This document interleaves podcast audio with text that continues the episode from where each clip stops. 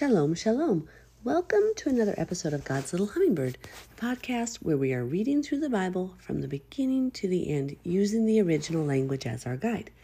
Today, very early at 3 in the morning, we are in Joshua and we are in chapter 5 today.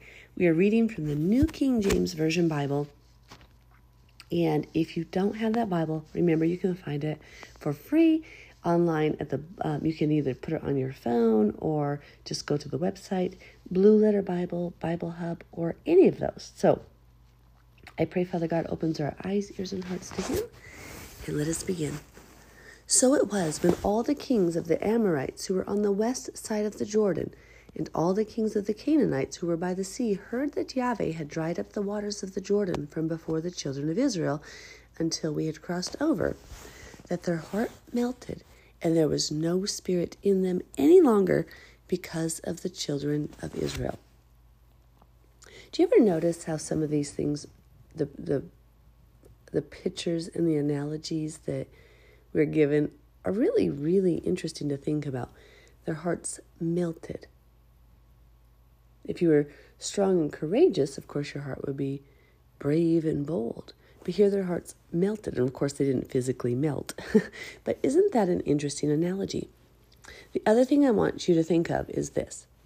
When we see the word in see Hebrew is a very circular language, whereas Greek is very linear. When you have the shoresh, which is the three consonant root of a Hebrew word, it can be it, that root will be all the adjective, the verb, the noun, the adverb, all parts of speech. And so it can mean so many things depending on where it is placed in relation to the subject, the verb, whatever in the sentence.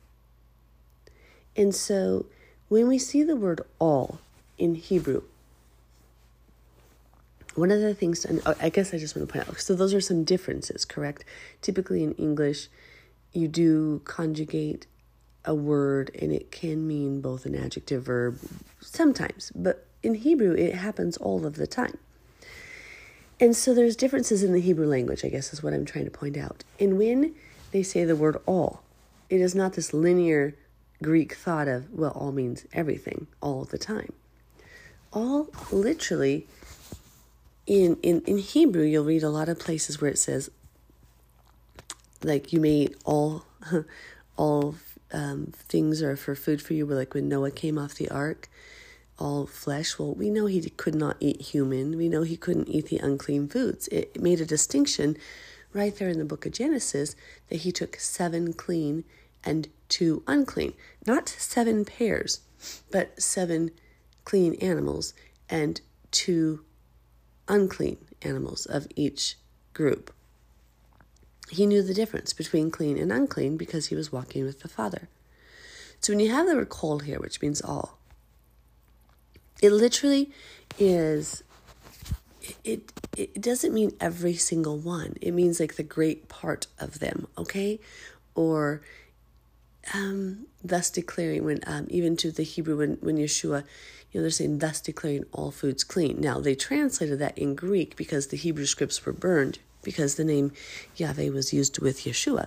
But it's not that all things were clean. We knew that there were still poisonous plants. We knew you could not eat poop. You you know, there's so many things. So to a Hebrew, when you say all, they're thinking more metaphorically and they're not assuming you mean every single thing.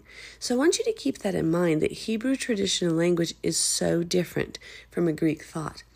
Yeshua's parables and his demonstrations with words and his his they they over exaggerate things a lot and they they don't mean protect, particularly what they say. And i know people who are very analytical at times can struggle with that. But to get in the hebrew mindset you have to understand that they speak big they over exaggerate things we say things we don't say it literally. We speak very much in a form of pictures and metaphorically in those types of situations. So remember that when we're reading the scriptures. Verse 2 At that time, Yahweh said to Joshua, Make flint knives for yourselves and circumcise the sons of Israel again the second time. Now, this isn't, some people again may confuse that. This doesn't mean the same man is to be circumcised the second time. This is talking about the second group of Israelites who were raised up in the wilderness, and we'll prove that in, you know, the a few verses here. But if you, I want you to point out something. I want to point out something here. They're circumcising themselves, not with medicine, not with doctors. They are, I'm sure the priests or some of the leaders were circumcising the men because I'm sure it would be hard to do to yourself. and they got the charev, which are the knives, the and they're circumcising these men, cutting off that foreskin. So I just want to point out because we've been witness to many circumcisions, um, and there's no doctor involved, there's no medicine. The process is slightly painful for the child, just for a moment. And because they're on the eighth day being circumcised, they don't have much cognition. They don't consider much of what's going on. But I believe it's more of a lesson for the parents to raise that child up against the flesh that's in his heart, right? And it's a reminder to the father to remove that worldly pleasure seeking flesh so that he can focus on the things of Yahweh. And so in the Hebrew, it, um, it doesn't actually say the word flint that I have found. It says sharp knives. So um, I guess flint maybe just an indication there or something they were used to or something they, they knew to be sharp.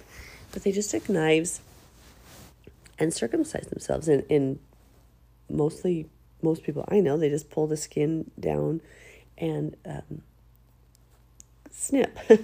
and I just want to encourage you if you have a child and are following Torah, and of course you're trying to follow the scriptures where we're not to use medicine or seek man, so we would never seek a doctor. It says to go to the priests, right? It says to have them anoint us with oil, to confess our sins, to pray. I just want to encourage you be bold, be brave, circumcise your sons in honor of the Father's commands and as a sign to yourself to raise that child up against his flesh and to live by the Spirit. So, I will keep reading now. and I'm sorry for the groggy voice. I haven't talked to anyone yet because it's like three in the morning. So, three something, I should say. Anyway, verse 3. So Joshua made flint knives for himself and circumcised the sons of Israel at the hill of foreskins. So they literally called that um, Gibeat Harot. So, mountain of the foreskins. hill of the foreskins, I should say. And this is the reason why Joshua circumcised them. All the people who came out of Egypt who were males, all the men of war, had died in the wilderness on the way after they had come out of Egypt for all the people who came out had been circumcised. But all the people born in the wilderness on the way as they came out of Egypt had not been circumcised. And I have to wonder at this, and maybe you understand something you can share with me. I do not know why they were not obeying this command in the wilderness. I just, I don't. I don't understand if it was rebellion, or if it was a lack of understanding, or if it, or what, because they, you know, Moses circumcised them at the beginning, and now 40 years later they get circumcised again. So I'm assuming they stopped eating pork right away and shellfish and doing those pagan things and the sinful things. I but why this? And the picture I do see in it is that the people in the wilderness, those those people that had complained and not believed Yahweh, we're we're still in sin. And I guess I can see a picture right now with Yahweh's people as we're coming out of Egypt for the last 20 some years with this Hebrew roots movement and back to the Torah, back to the Father. There's still a lot of sin in people. And yes, I think we're supposed to I know we're supposed to physically be circumcised. But I see a lot of spiritual uncleanness still on the people that I can see that in the wilderness they still had so much flesh and sinfulness that here, when they entered the promised land, this spiritual place, physical place, both of rest and obedience, that perhaps this was a sign that, okay, now come on, let's try again. Let's get our flesh off. I brought you out of Egypt, but you had so much flesh on you still. Now let's try again. We're actually in the promised land. I don't know. That's just some thoughts I'm having. Please feel free to share with me your thoughts because I really do wonder about that. Verse 6 For the children of Israel walked forty years in the wilderness till all the people who were men of war who came out of Egypt were consumed because they did not obey the voice of Yahweh to whom Yahweh swore that he would not show them the land which Yahweh had sworn to their fathers, that he would give us a land flowing with milk and honey. You know, I do have to wonder maybe it was just the hard hearts of those people because they rebelled against Yahweh. They did not obey the voice of Yahweh. Maybe that was it. Verse 7 Then Joshua circumcised their sons, whom he raised up in their place, for they were, they were uncircumcised, because they had not been circumcised on the way. Boy, I bet they were hoping their parents had done it on day eight because as a grown man, I'm sure it hurts a lot worse. But as a man, when you have walked in fleshly ways and you turn your life back to the Father, how much sweeter is the grace? A child raised in Torah, way better, right? I mean, it's way better to never to be raised in Torah and know the ways of Yahweh from day, you know, from birth. And so on day eight, when they don't feel much, from that moment, just raise them.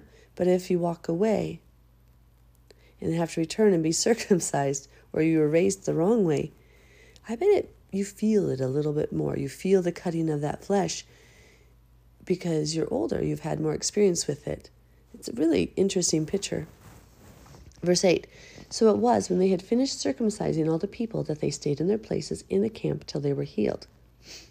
Then Joshua said, then Yahweh said to Joshua, This day I have rolled away the reproach of Egypt from you. Therefore, the name of the place is called Gilgal, or rolling, to this day.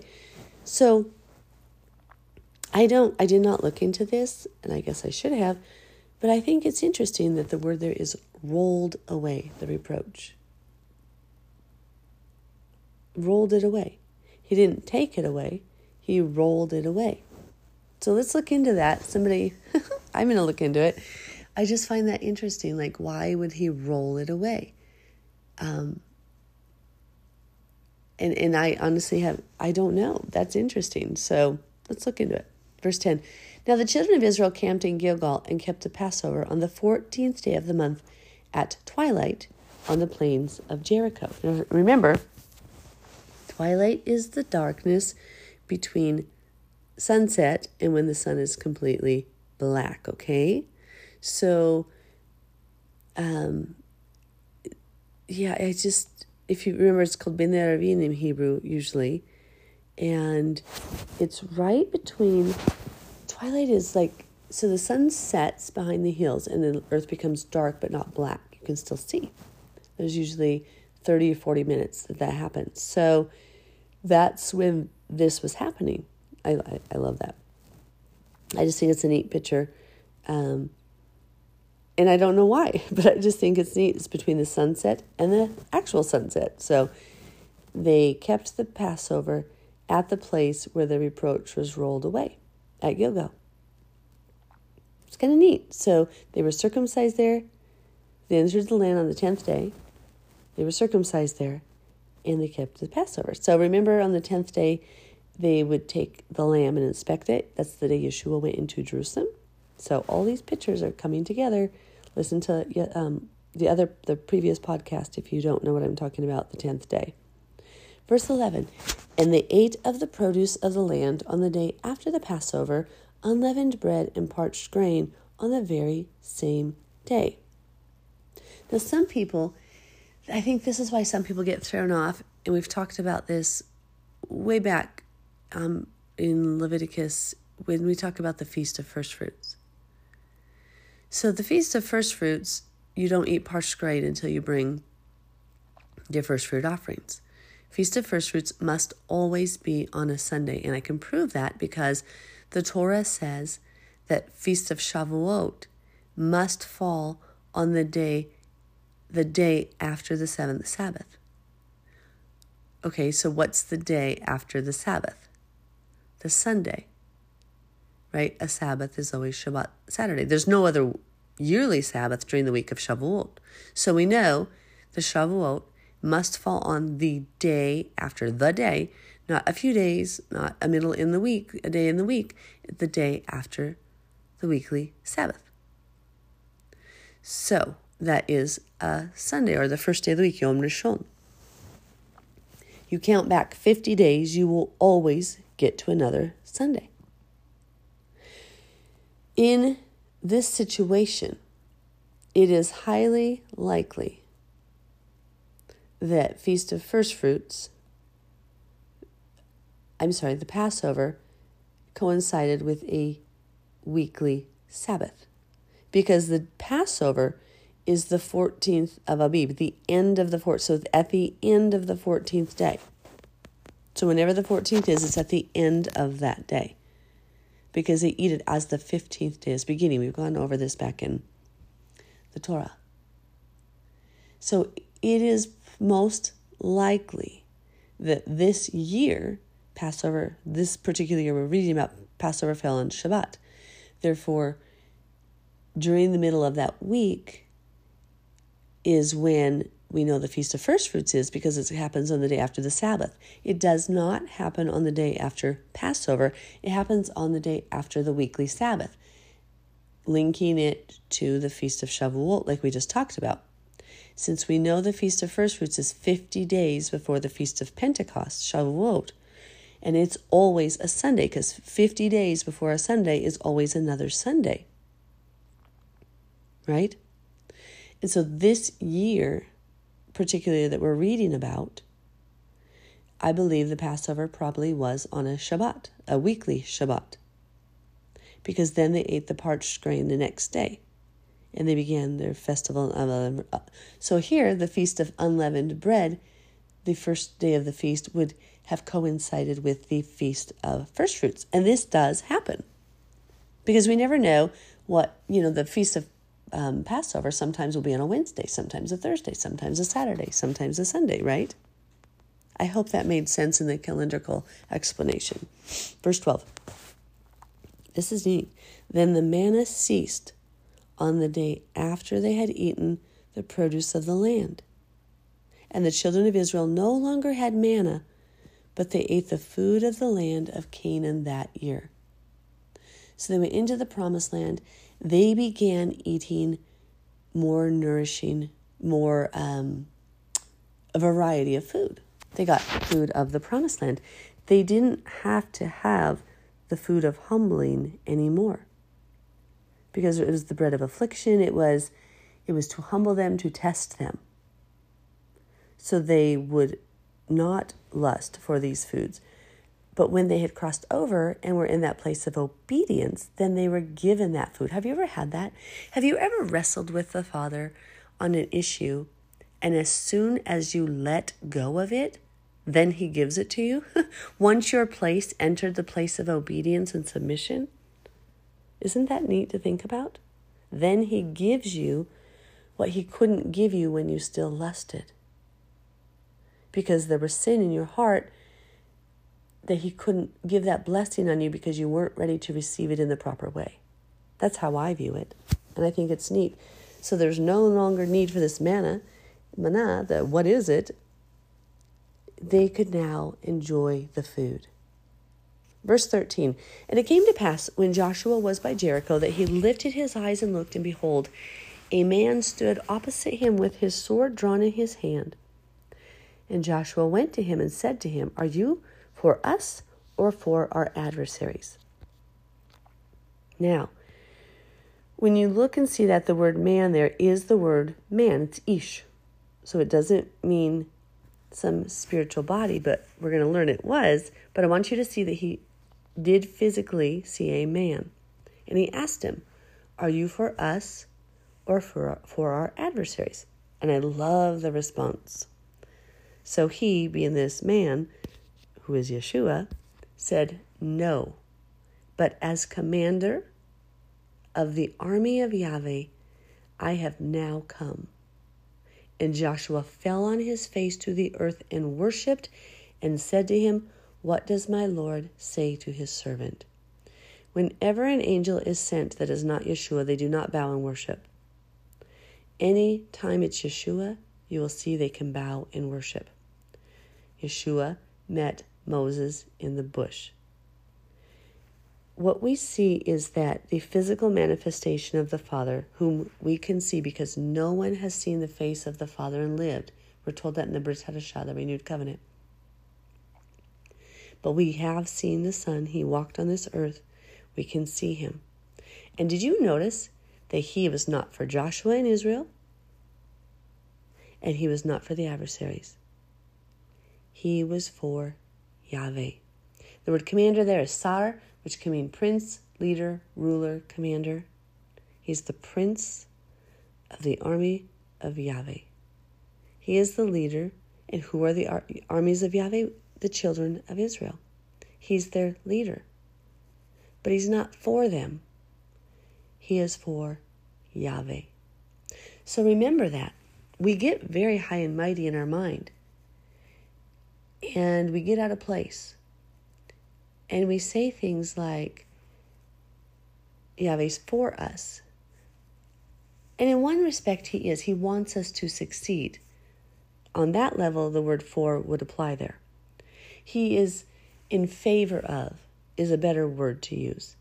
He desires and hopes for that. If we are treated wrongly and afflicted by the enemy, believe me, he will step in and judge. And sadly, I have seen that happen where people miss, they speak, well, yeah, they've spoken lies about me, whatever, um, mistreated me, whatever. I've seen them judged. I don't like seeing that. I know I'm not worthy. Yahweh is just enacting righteousness. And if I have done something to somebody, I have been judged in righteousness, discipline, taught a lesson. But who is Yahweh, who is Yeshua truly for? He is for the Father. If you sin, you will get spanked. If you obey, you will get blessed. He is not going to honor you before the Father. He is always going to honor the Father. So he doesn't I hope that makes sense. And it comes from a humble a humble place in your heart being able to accept this, realizing right, he's not he doesn't how do I say the word, but he is not going to just take my side. I literally just prayed, Father, give me the word, and he just told me that. He's not going to take my side. He's not going to take your side. And he's not going to take the enemy's side. He will only stand up for anything that is truth. So if we choose to be on the side of Yahweh and we join Yahweh's army, then he'll lead the way for us because he is fighting for the Father, Yahweh. When you understand that, when I when I first read this in 2002, with well with new eyes, it made so much sense to me and put me in my place and I really understood that He's never going to take my side. He's going to take the side of truth and righteousness and holiness. And therefore, I need to make sure that I don't defend myself, my ways, my opinions, my truths. I need to be fully founded and um, rooted in Yahweh, so I just stay with Him. Because if I step outside of His army, His His His way, His path, His truth, then I put myself against Yeshua, who has to punish me.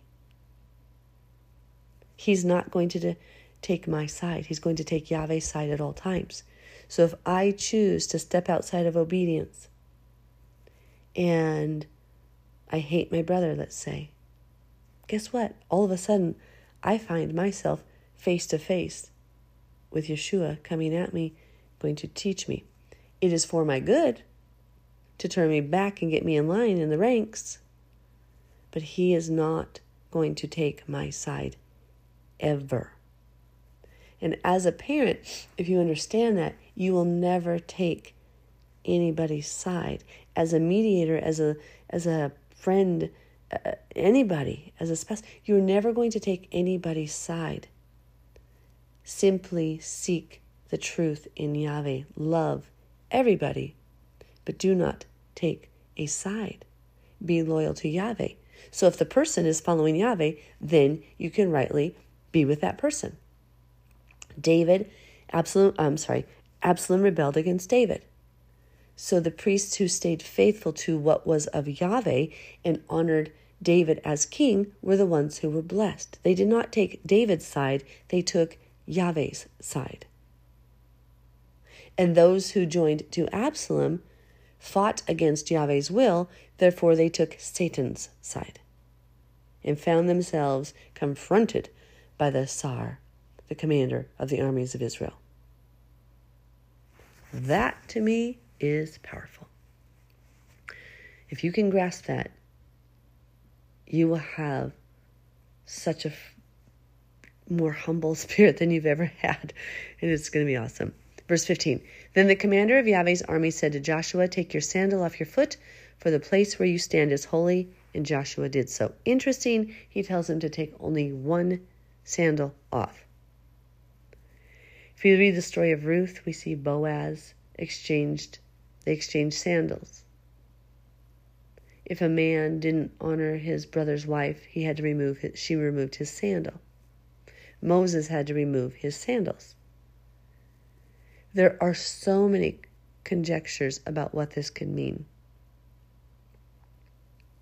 But I would assume if it had anything to do with the uncleanness of the sandals being animal skins, then he would have had to remove both sandals.